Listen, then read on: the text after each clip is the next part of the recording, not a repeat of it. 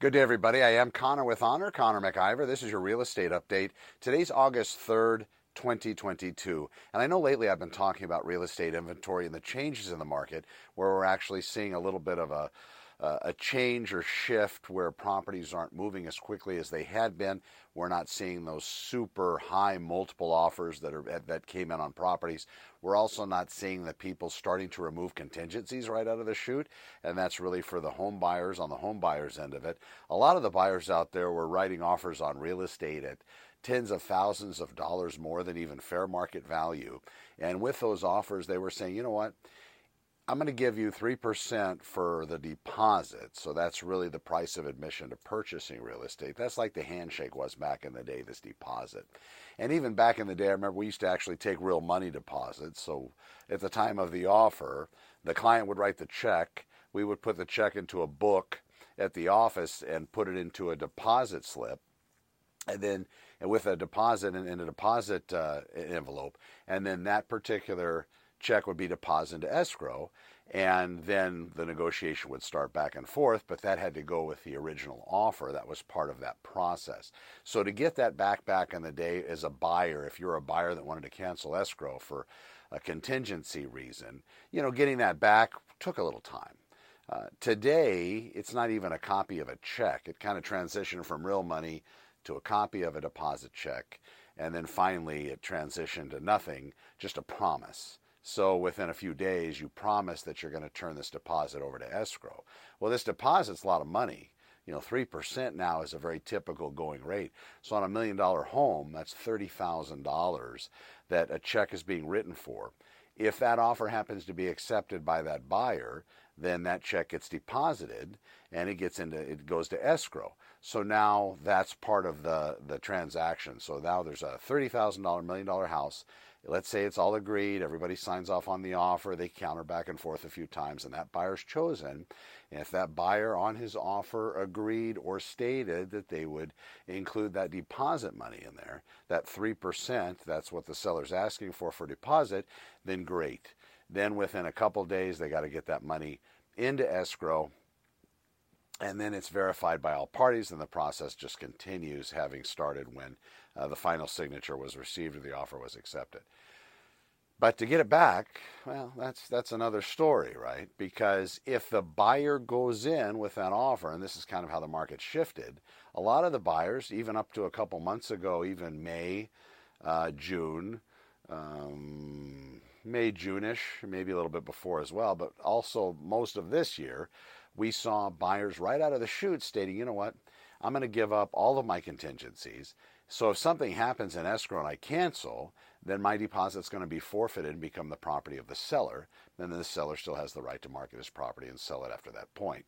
Now, is it that clean? Is it make? Is it that black and white? Well, everything kind of in contractual law.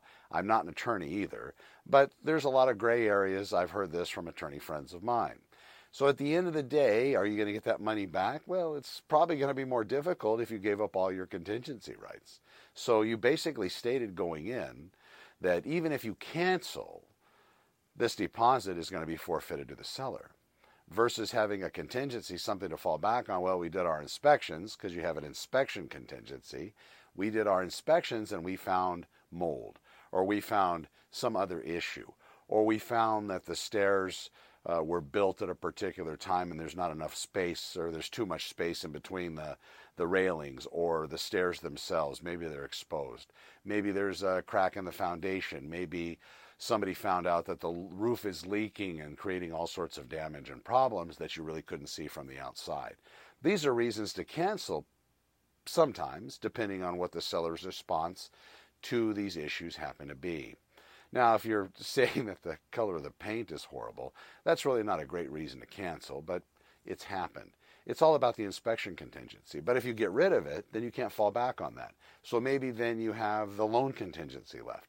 Well, then if the lender didn't do their due diligence up front, then that could be a problem because the lender should have ran you all the way through the system and got a full approval on you before they blessed you going out and shopping for real estate and especially writing offers because the worst possible scenario that could happen will, and you write the offer on the home, maybe the 10th or 15th or 20th or 30th home, You write that offer after all that time, you get it accepted.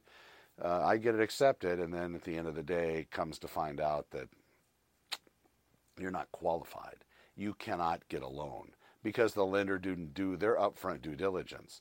But if that's the case, and the lender is able to substantiate that you can't get a loan any way, shape, or form, and you still have that, that loan contingency in place, well, then it comes back, right? That's what's supposed to happen. Now, is that, is that clean either? Well, no. The seller could say, you know, I don't agree. I think we're going to hold on to this deposit, and when they do, then that's when the legal battle, the legal battle will ensue. So there's a lot of moving parts to that. But that's a little bit about the deposit in the regard to the way the market's changed currently. I am Connor with Honor. When you're ready, reach out. I'd love to be your realtor. And, you know, that's the way it goes. Everybody have a fantastic rest of your day and your week. When you're ready, reach out to me. You can go to connorwithhonor.com. Also, if you want to see those open houses in Santa Clarita or San Fernando Valley or anywhere in Los Angeles, I just put together a very simple landing page. It's my own, so you don't have to worry about any of your personal information being sold, traded, or otherwise compromised. Santa Clarita Openhouses.com. Santa Clarita Openhouses.com. Go there and you'll be able to see it. Also, with regard to this video, if you're watching it on YouTube, thank you so much. Please subscribe. Please ring that notification bell. Click on that and you'll get the newest videos as well. I am starting a new channel for uh, fitness as well. That's going to be fattorching.com. More about that later. Everybody have a fantastic rest of your week. I am Connor with Honor. Over and out.